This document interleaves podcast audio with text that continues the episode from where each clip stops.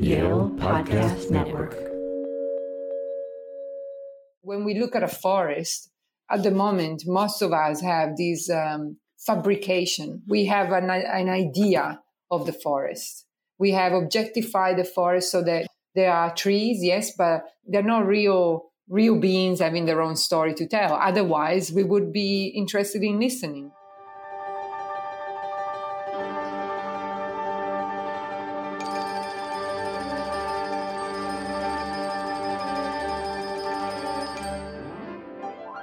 To When We Talk About Animals, a Yale University podcast about the big questions animals raise about what it means to be human. I'm Viveka Morris. And I'm Jennifer Skeen. Are plants intelligent? Can they think and feel? Can they communicate, learn, and solve problems? Throughout history, most Western philosophers and scientists answered these questions with a resounding no. Plants, despite having evolved so successfully that they account for about 80% of the world's biomass, have long been treated as inanimate, silent, and unaware, and may seem to have little place on a podcast about animals. In ancient Greece, Aristotle situated them below animals and just above minerals on his hierarchy of the perfection of living things. In this primitive, yet still dominant view, plants are considered to be passive objects that form the backdrop to our active lives, rather than highly sensitive, intelligent organisms with agency of their own. But on the cutting edge of modern science, this orthodoxy is being questioned by scientists, including our guest today, who think that plants are radically more sophisticated and sensitive than we've been giving them credit for. These plant researchers are willing to imagine the possibility that plants have senses like ours, the ability to hear, smell, see, taste, and feel, capabilities like learning, memory, and social networks, as well as entirely distinct ways of interacting with the world such as detecting and responding to vibrations, electromagnetic fields, and chemical signals. Thanks to this growing body of work, we now know, for example, that some plants can hear the sounds of animal pollinators and react by sweetening their nectar, that plants can send airborne chemical messages to warn each other of dangerous pests, and that plants can exchange carbon and signals through the fungal wood wide web connecting their roots. This new understanding of plants as active information processing organisms with complex communication strategies has led to the exciting and controversial field of plant cognition. Our guest, Dr. Monica Gagliano, is an evolutionary ecologist whose daring and imaginative research has expanded our perception of plants and animals. Persevering against the scientific establishment, she pioneered the field of plant bioacoustics, the study of sounds produced by and affecting plants. The results of her groundbreaking studies suggest that plants may possess intelligence, memory, and learning via mechanisms that differ from our own. Gagliano is a research associate professor at the University of Western Australia and is the author of the book Thus Spoke the Plant and many articles on plant behavior. Her work has been featured in popular media by Michael Pollan in The New Yorker and on the Radiolab episode Smarty Plants, among many other places. She's currently based at the University of Sydney. Monica Gagliano, welcome to When We Talk About Animals. Thank you so much for having me. And um, yeah, I'm excited to, to be here and delve into the conversation. Monica, you, you started off your career actually as a marine biologist in Australia. Back in 2008, you were diving on Australia's Great Barrier Reef and carrying out experiments on reef fish. And you say that you were plant blind back then.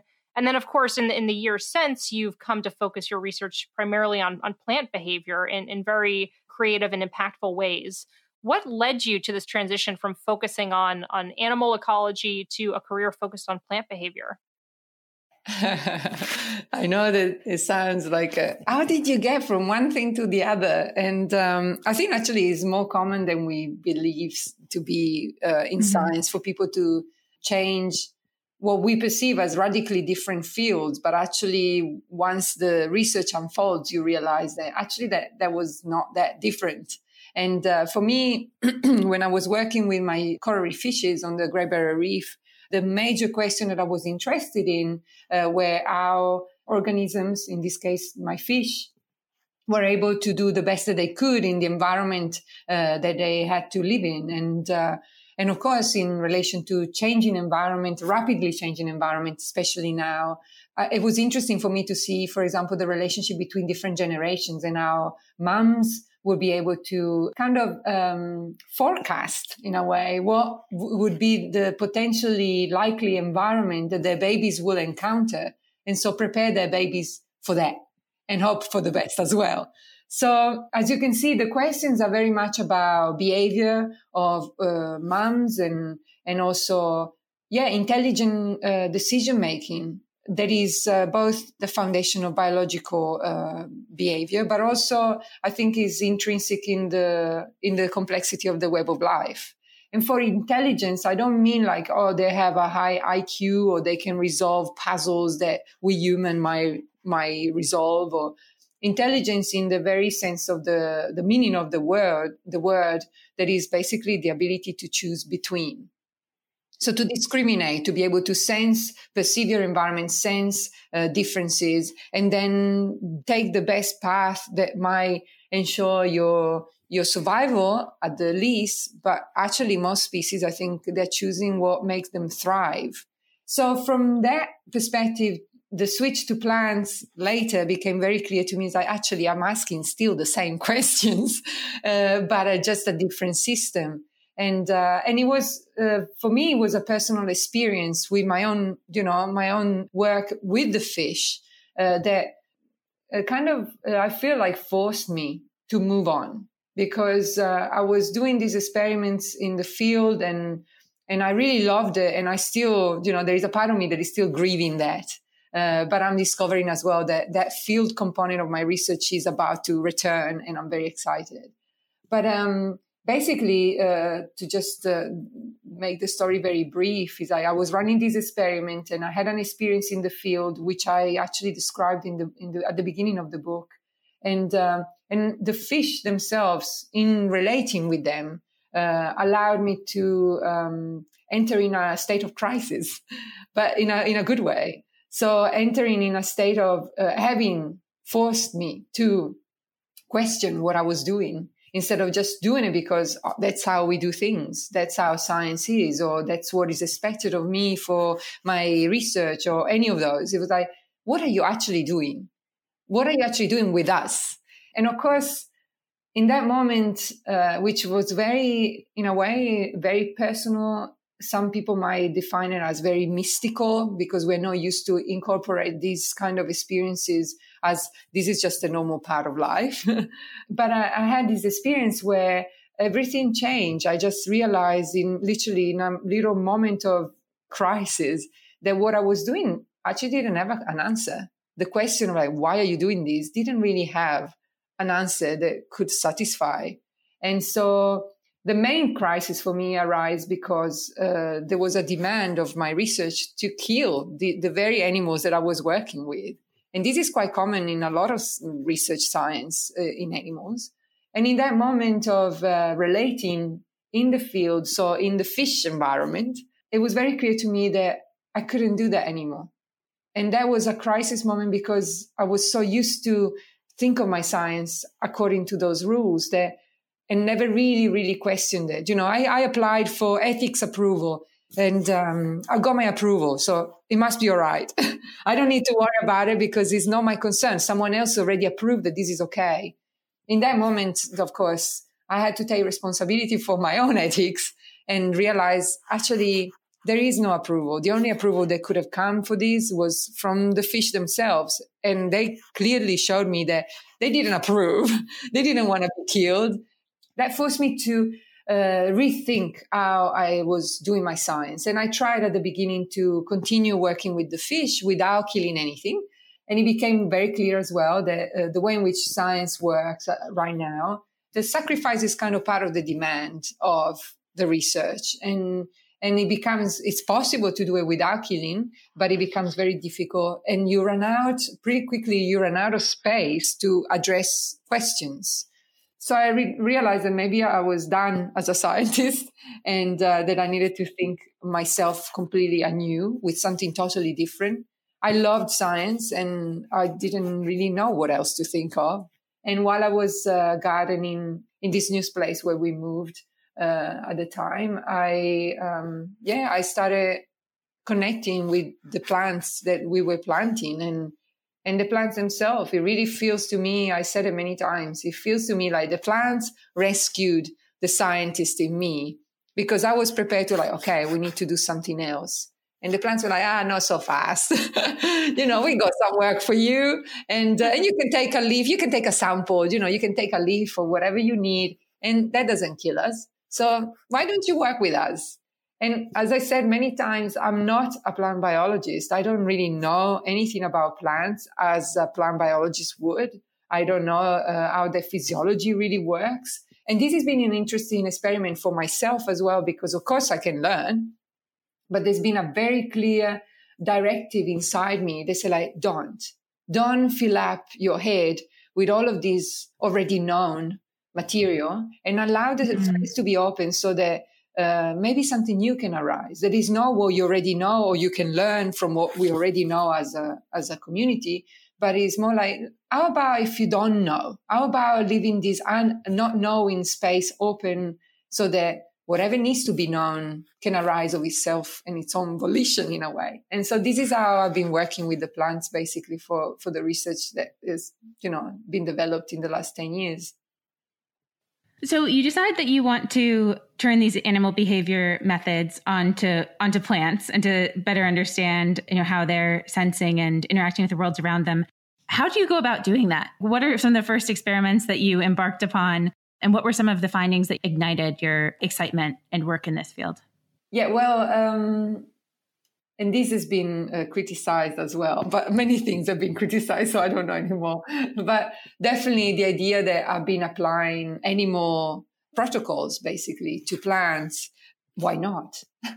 I mean, the animal research, especially in behavior, is being developed over decades and it's got such a long history and a deep understanding of the pitfall and the things are like, oh, you know, we used to do this, but really this is not quite right. And so why trying to reinvent a method when the method is actually already there?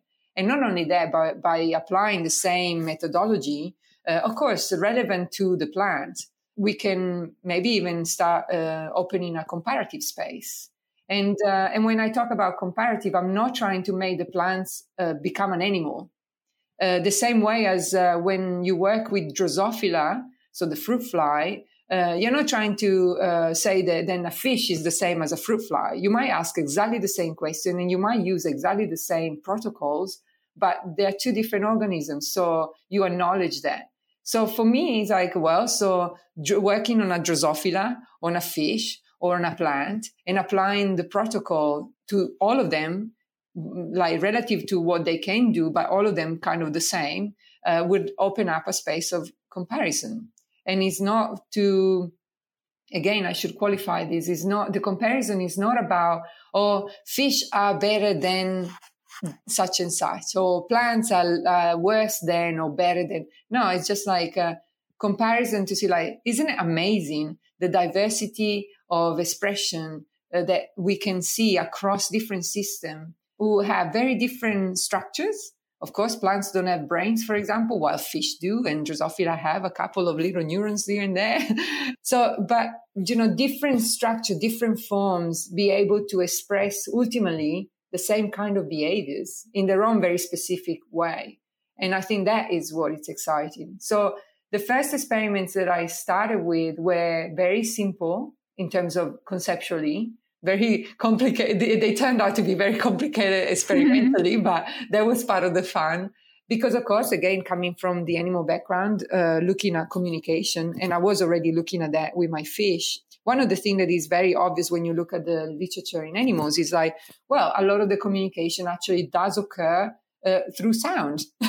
and mm-hmm. um, so there, you know, there are visual displays and olfactory stuff, but really sound is the most obvious. And, you know, you think of a bird, you think of a bird singing, and you think of whales, and you think, you know, there are so many examples in the animal kingdom where the obvious communication comes through sound. So it was interesting to find I was just curious, like, oh, I wonder what we know about plants. And so as I started digging around, and of course I dug around the literature in science and found very little. And then I expanded a little bit more into, you know, look into anthropological records and, and started to come across things like, uh, especially from the anthropology, ethnography, literature, where humans, like so, our humanity has already uh, interacted and spoken of sound and plants. I was like, oh, this is interesting. and it's interesting that science hasn't really explored this. Why not? And so the first experiment I actually did was to test whether if you have the known signals, and at the time was like light and chemistry, basically, both underground and above ground. But if you cut those off, would actually be anything left for them to communicate? Because if there is something else left, maybe sound could be one of those. Uh, a potential candidate to explore. But the very first experiment was just about, yeah, okay, so what happens if I cut off all the signals that we know they use? Uh, would they still be able to know who is growing next to them, for example? In this case, I was using very simple or easy plants for me to work with because they were in my garden. And so the first experiments were with the chilies and basils and fennel plants and, and from, again, from the, from the companion planting, uh, kind of perspective. So for many gardeners, this is a very common thing to do. You know, you would put certain plants close to each other because we kind of know that they like each other. They want to grow with each other. And similarly, we also know that some plants really do not work very well with next to each other. And fennel is one of those that nobody really likes him much. So um, usually uh, plants don't do very well when they're planted next to the fennel because it can be quite uh, chemically aggressive. So in the experiment, I tried to see what chili plants, baby chili plants, so seedlings, would do uh, in the presence of a fennel when the presence of the fennel was uh, not available in terms of light or chemistry. So the fennel was locked up in this box, and then the chili were all around and locked up in the wrong box. And this was like, a, and so experimentally was a was a bit of a nightmare because I had to build this matryoshka set of boxes, and they all had to be sealed so that there would be no leakage from one to the next to the next. Eventually, we got it, and um, and what we found is actually when I was cutting off, for example, both light and chemical potential communication, the chili will still know this, there is a fennel in there and we are not happy about this. And that would affect growth and germination rates and all of that kind of stuff. So, and then I did the same experiment with the basil, which of course is a good companion. And the chilies are very happy that it's there. And that's exactly what we found as well. That even if they couldn't smell it or see it, there was something that they were able to use in terms of communication channel that would allow them to tell to say yeah that is a basil we are happy with this and we're going to grow exactly to reflect that. And um, which of course for me just opened the question okay there is more. There is more of what we know. There is more of what we think we know and what that is i don't know. And really much of my my science with plants has been very much like a, more of I don't know than anything else. But I guess uh, uh, I'm getting used to that, and I think it has been shaping my my way of thinking now to the point that I very recently I, I uh, prepared this paper with an ethnographer actually, and we have been literally dismantling an experiment that I've been trying to do over the last year. Uh, where the I don't know becomes actually a fundamental part of the experiment. And without taking that into account, the experiment actually doesn't work. what is the experiment? Well, the experiment is very simple. Again, is uh, is following up uh, on experiments that I've done before with the mazes, and it's interesting because uh, in this case, the maze that I built is a little bit more complex. So instead of having just uh, either left or right, you, the the plant in this case is a pea has potential to choose out of four. And then, of course, in one of the four arms, I put something. In this case, is the sand of water, which I know the peas will go to from my previous work. And what happened was that no matter where I put the sound of water, uh, these peas would always go to the one direction that they decided, but that direction was consistently the same always. And I couldn't work out what it was because there was nothing in the room that was giving away. That was like, oh, they're going in that direction always because there is this thing. And so these became like the unknown factor that was like, okay, they're obviously, first step was like, oh no, the experiment is failing. Maybe I'm doing something wrong. And then the next phase was like, uh, well, actually the plant are very clear in what they're saying. They're just saying that they're interested in something.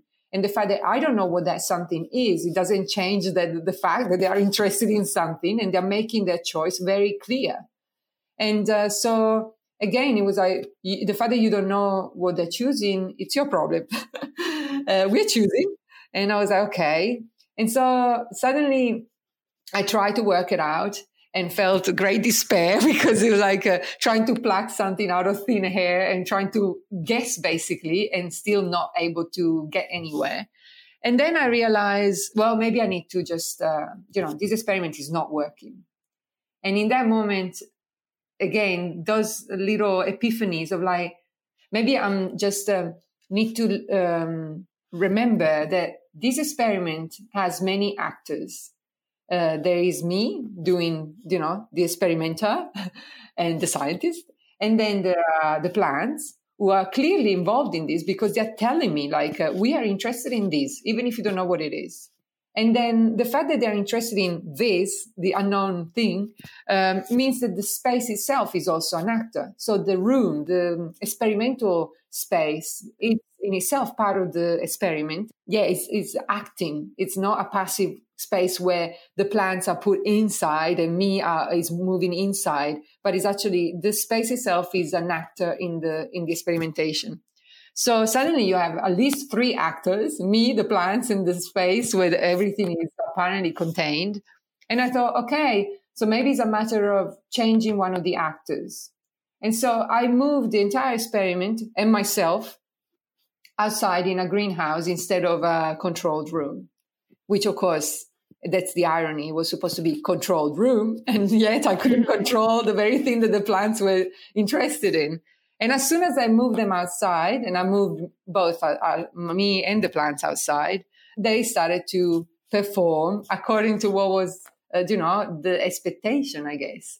So um, in a in a normal context this would be like oh you simply just failed the experiment and the experiment simply didn't work and you should have moved on and just but I think for me, and now the, that experiment is in progress and I don't know the, the outcomes yet, but the most important part for me, which is what we have tried to outline and write about, is the very process of getting there.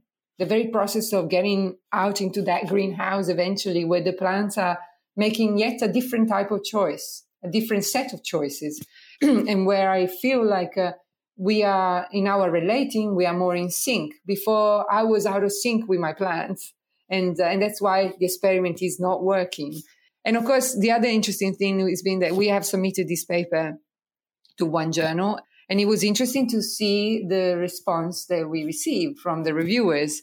And one i think was uh, maybe an anthropologist or someone that works in this kind of area and uh, and they thought it was uh, amazing. It was like, oh, this is this is awesome, you know, because we described the kind of materials that we were using and how the materials had to change because what you can have in a controlled environment might not be appropriate outside.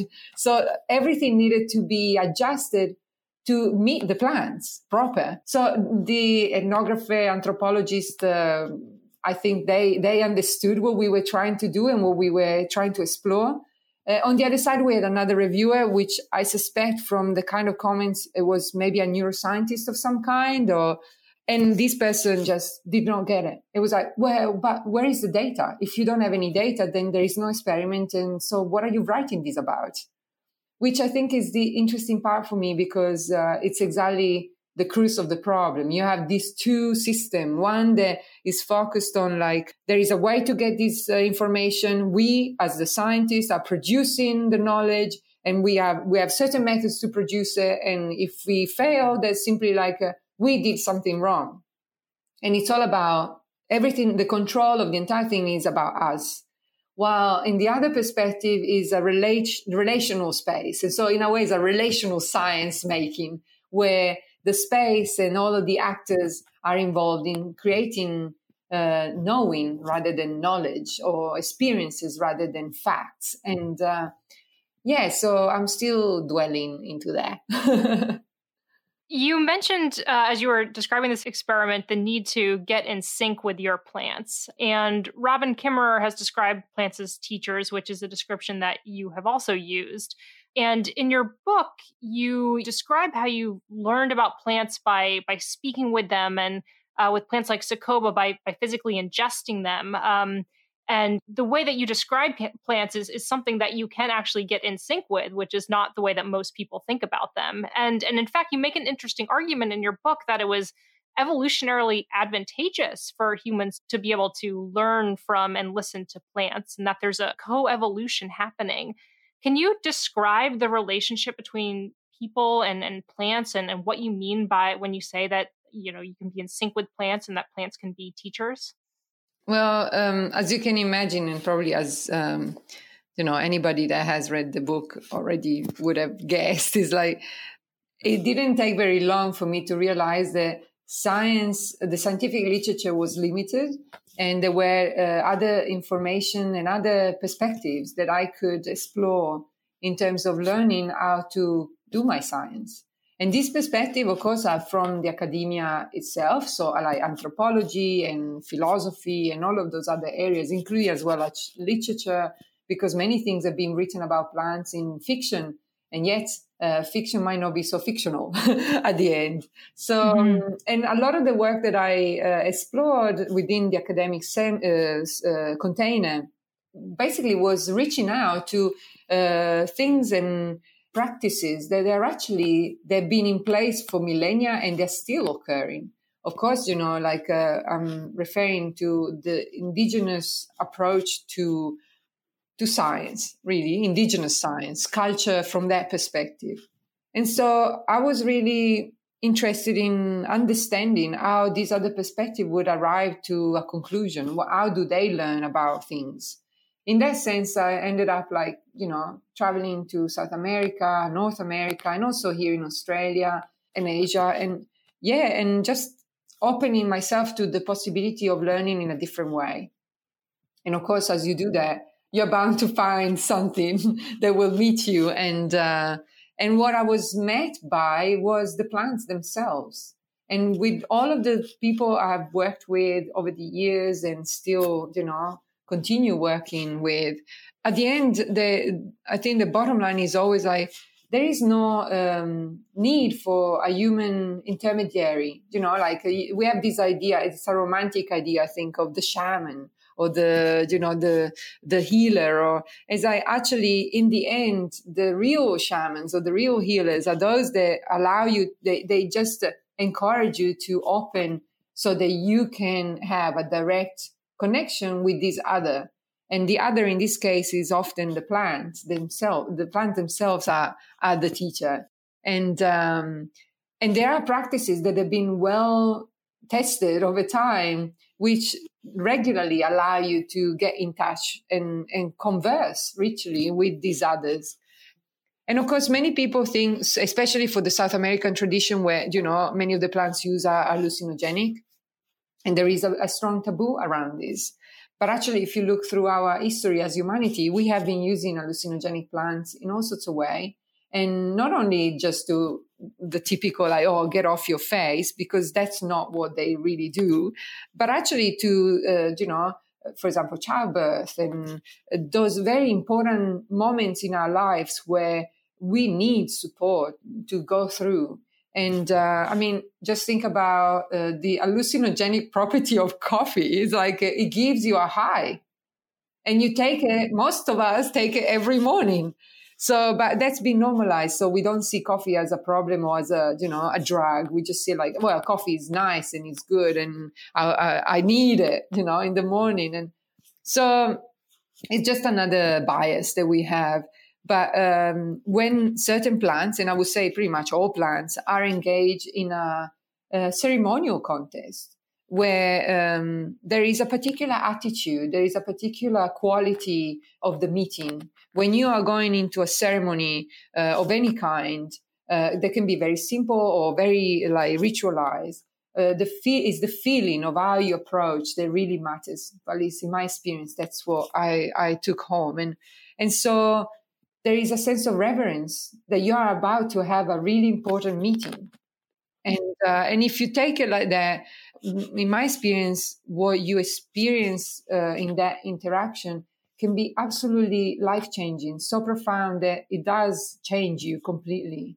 And, uh, and it opens up well your eyes really and you can see things uh, you can appreciate things that in um, in the previous version of you uh, were absolutely not even conceivable I don't think this is madness, you know, because a lot of people think that, oh, but that's like, you're just, you know, you're just losing it. and it's like, well, actually, for myself, and I can only speak for myself, uh, since I started working with plants, I feel most grounded. And I think I have produced the best science that I could have produced. So, um, in the end, it's like, well, the data, so the, the actual results are showing that there is something into this that is actually really beneficial uh, for how we learn and understand and interact and be responsible for the entanglement of our lives with the rest of life.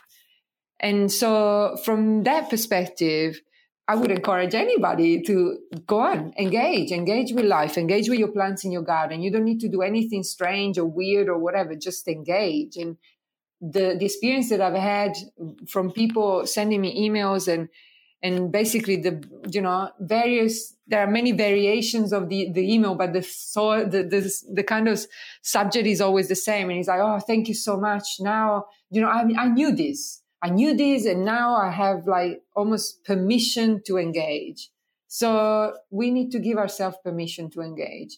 And for some reason i think we have created a system so controlled and like western science is such a good example of that. So controlled that uh, it kind of loses its own essence. It's not that having control in a scientific experiment is not good. Actually, it's part of the method.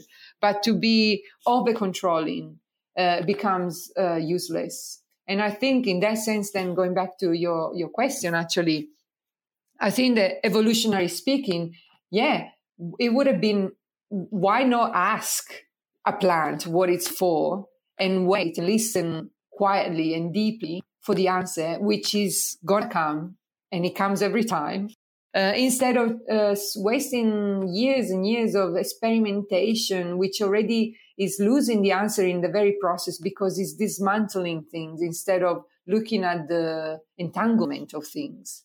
And it's funny that, um, again, as scientists, we would uh, not, you know, consider the fact that, especially for modern science, especially for evolutionary uh, biology, you know, Charles Darwin on in his big book on the origin of the species, he finishes up a big book and he finishes up in his last paragraph talking and maybe I would say even marveling at the complexity of the web and how everything is to- so tangled up and so uh, I think it, it goes, uh, it finishes something like on, you know, these uh, incredible, endless numbers of, of forms um, that are so beautiful and so wonderful and, you know, so simple and, and yet so complex. I, I think it's just so overwhelmed by uh, seeing, you know, the grandeur of, of life as really it is, this complex and beautifully entangled web and why do we forget that? I, I love the way you describe the relationship between plants and humans. You said, "quote We breathe each other in and out of existence, one made by the exhalation of the other." Monica, you mentioned that while there hasn't, prior to to your work and some of your colleagues, there had been um, not much scientific literature on on how plants are receiving and and emitting sound there has been in in fiction. And i'm curious are you familiar with the Roald Dahl story the sound machine? Yeah.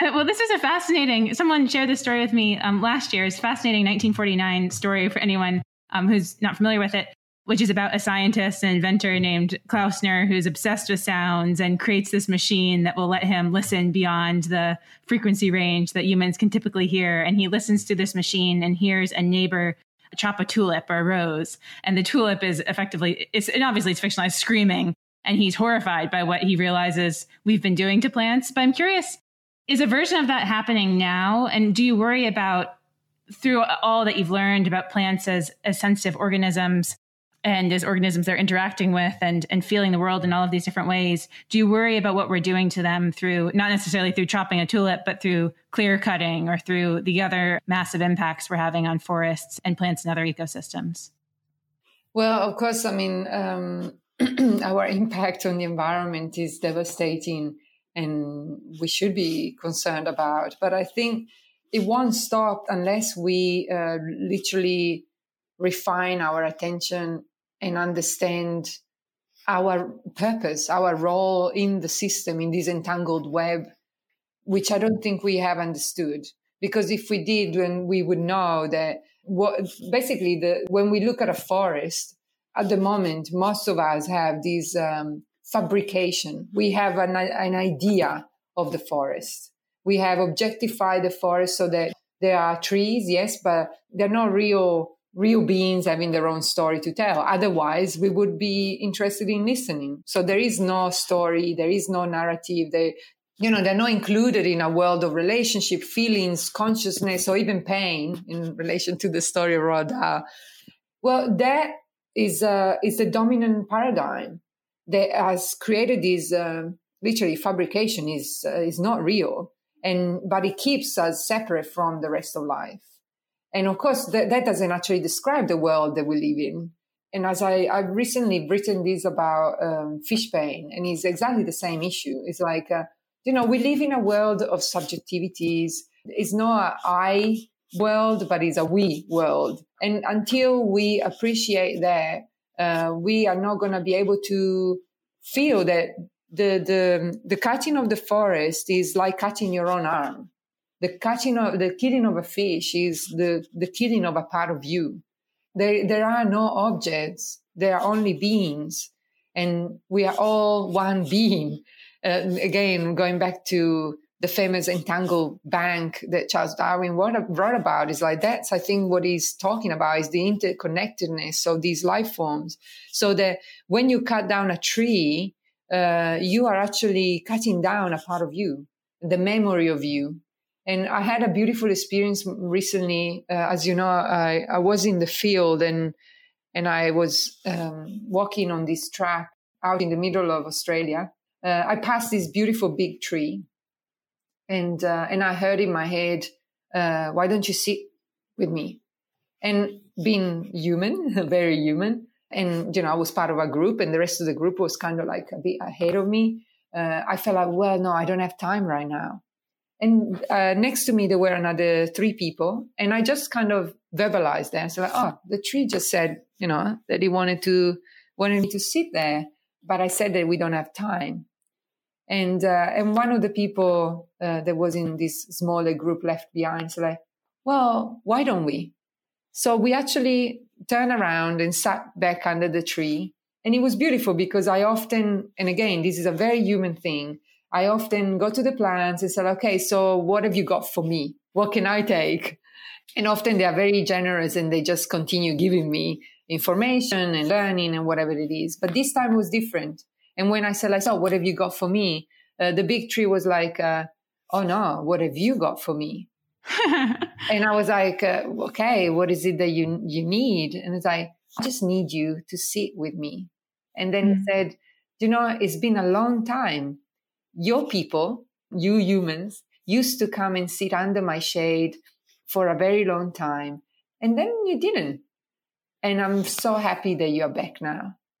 Now, this time gap that the tree is talking about is 20,000 years because that is a site where the last time there were people living there, humans, uh, it's 20,000 years.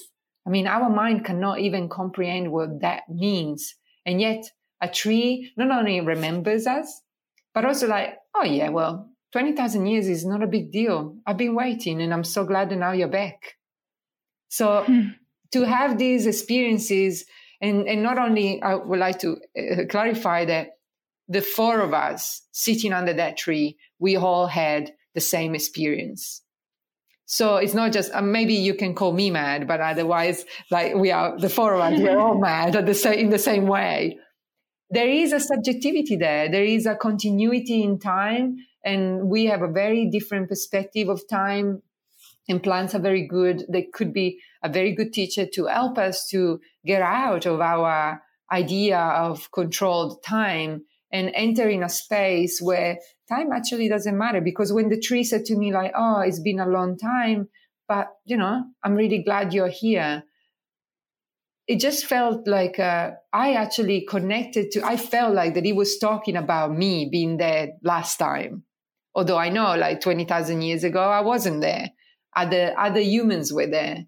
But that's again the connection, the interconnectedness of life forms that it doesn't matter how long ago it was, it's still here.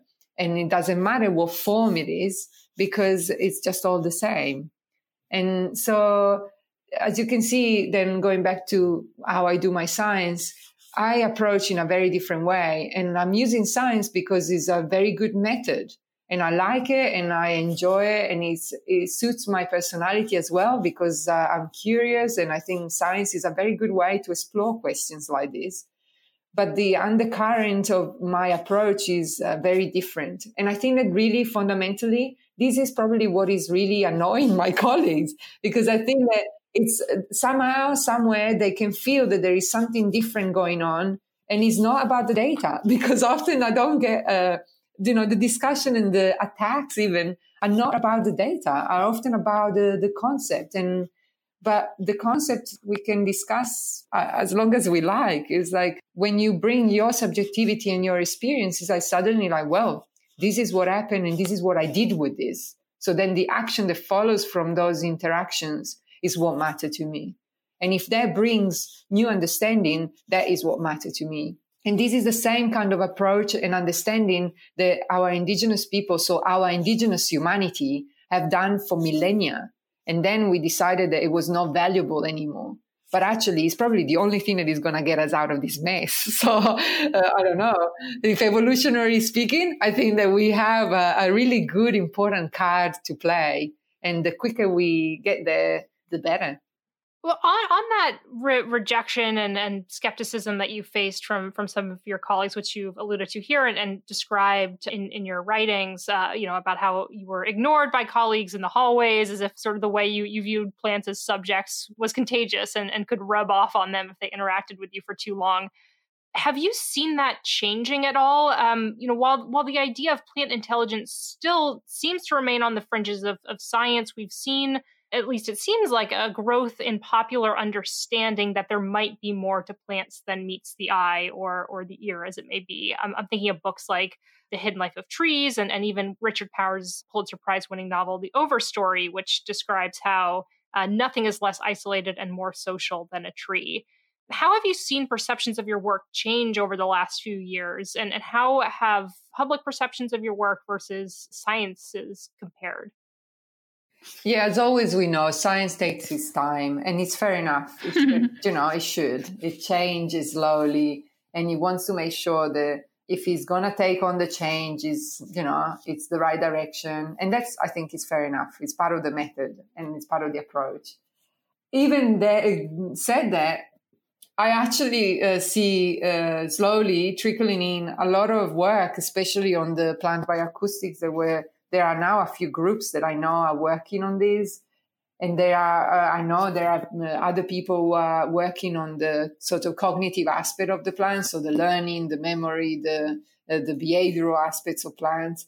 And so I think again, it will take a while for these experiments. I know that my experiments take years to, to come to once they get published. So uh, it will take a while. There is a lag in time, but I know that it's happening. And I know that it will just unfold as always it does in science. And, you know, we have passed, uh, was it Schopenhauer that was like, we have passed the first three stages of, you know, the total rejection. And, and I think we are close to the final stage where they are just going to say that we always knew this. so it's okay with me. I don't need to be acknowledged. I just want the, I want us to move on and uh, and I think we are moving on. So in a way, I've already succeeded. That's it. uh, from the perspective of the um, more general audience, of course, as I mentioned as well before, I think many humans know this. There is actually nothing new, and so it's almost like um, we have been asking permission, and this kind of work simply is allowing for that permission to be granted. Not that they needed it, but it feels like okay now you got it off you go and um and so i i feel like that um uh, you know, a lot of people now are happy to explore, you know, more shamanic approaches to plants and the more indigenous perspectives of uh, connecting with plants, understanding plants, and not just plants, but life in general. And I think that can only be good. And whether science is gonna catch up with that or not, in a way, is kind of irrelevant right now because uh, we are at a place where we need a drastic change of mind. And if science is going to be too slow to support that, well, we need it anyway. So hopefully it will come from the collective. And maybe that will also redeploy science into a different role that is not the, the role of knowledge is what science says that is it is but knowledge is you know distributed and there are many places where knowledge can be uh, i don't want to say extracted because that's very uh, very scientific and very colonial but um, yeah when knowledge is available knowing is available and to for people to take responsibility of their own knowing their own experiences rather than relying on the fact that if science says so it must be true and if science doesn't say so it's not true. It's like you make up your mind. And i think all humans have an attitude for uh, being inquisitive and curious. And so you be curious and inquisitive and you check it out. And and i receive a lot of emails of people like saying i was thinking about this and they're not scientists but i can see that the way in which they're thinking could be totally like with a little uh, help it could totally turn know, into an experiment that science would you know would do. So i think we are all empowered with that. And and somehow i think this is also about empowerment. And this empowering was useful to to control but uh, i think that's done. We need to have it done because uh, it's not going to work anymore. We need as many voices as possible to be able to speak and uh, or at least to feel that there is a space to speak. And only then we have a, a space an environment that is in balance that is healthy. Uh, until we have only certain voices speaking uh, then it's not balanced and it cannot be healthy what is the field research that you're doing now? And after you know spending so many years fighting the establishment and really I think winning as you said and getting these ideas accepted certainly by the by the public increasingly um, and by scientists as well. What is the sort of next horizon for you um, in terms of, of work that really excites you? Hmm. Well, I just uh, I've been very lucky and I'm very grateful. Uh, I've just been awarded a um, significant grant from the Templeton World Charity Foundation and who have generously uh, decided to support work on uh, intelligence in nature, basically, uh, diversity of intelligences in nature. So part of my work is going to look at um, intelligence. So again, like decision making, uh, choice behaviors, and this kind of work uh, in across system which do not have brain and uh, and do not have neurons. So we will still work uh, on plants, but also extend it to other critters, uh, which are also non-neural, and uh, and just see uh, what they can do. And uh, and in that context, uh, some work, of course, will have to still be in the lab just because it's foundational. And for some of these critters, we know absolutely nothing. but some of the other work, like the work with the plants, will go outside. And and I'm very excited about that because. Um, I am a field ecologist. I, I, I believe that the only way to really know what's going on is to do it outside where things are really happening. So I, I've been patiently waiting to get back in the field. And I knew that for the past 10 years, the work that needed to be done uh, required this more controlled uh, space of the laboratory. But I'm very excited to be able to go back out and, and work at the community level. And so I just been on a, on this field trip uh, to check out this site where I had this meeting with this big tree, and um, and I'm still, you know, I just came back, so I'm still ruminating on that. but there is, I have a really good feeling that this um, is a very complex community. There are lots of actors involved in terms of plant actors. And, uh, and I'm really, yeah, I feel this is going to be a beautiful site for a long term kind of exploration where different different species of plants, different individuals as well within species have very uh, clear roles in some aspects and then very clear relationship uh, with others around them. And I think we're going to be able to ask very interesting questions. But again, I'm not approaching these as, okay, I've got this question and how am I going to do it? As I was uh, on country, that's how we call it here in Australia, as I was on the land, walking on the land and just being with the space and the trees and, and the animals there. It was very clear that I need to wait for them to really basically tell me what to do, tell me what is needed, what do, what do we need to show to humanity so that we can remember better um, what we are here for, what our purpose is. And our purpose at the end is very simple: is I just need to be a part of this instead of a separate entity from this. And uh, and now we're gonna show this. I don't really know, but I can feel it's gonna be fun. so I'm looking forward to that. And uh, mm-hmm. and I can see it's gonna be, um, yeah, it's gonna blow my mind because uh, I'm prepared to be opened up again and again and learn what I don't even know how to conceive yet. Uh, to close, we ask each guest to recommend books, articles, films, or, or, other works that have had a significant impact on, on how you understand and approach your work. Would you please share some recommendations with us? Oh, wow. Okay. Um, there is a book uh, which I read recently while I was uh, in the field, and it's by an Australian writer. Um, he's in an indigenous uh, writer, and the book is called Sand Talk. And uh, I think it's a good book because, uh, at least in the Australian context, is really um, giving a, a, real feel of what it means to talk about this relationship and what it means to be in relationship with everything else and and yeah, it's very easy to read as well. So I think it would be like a fun read.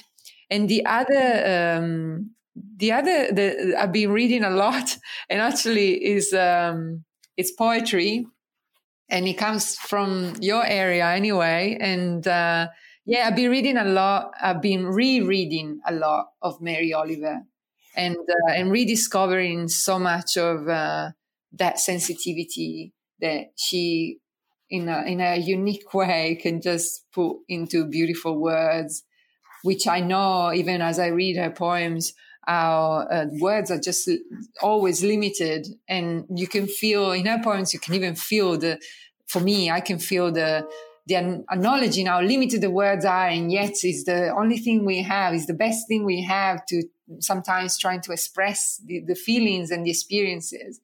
And, um, and there is a beautiful quote from Upstream at the very beginning, one of the first essays, she finishes with uh, a quote that says something like, uh, uh, attention is the beginning to devotion.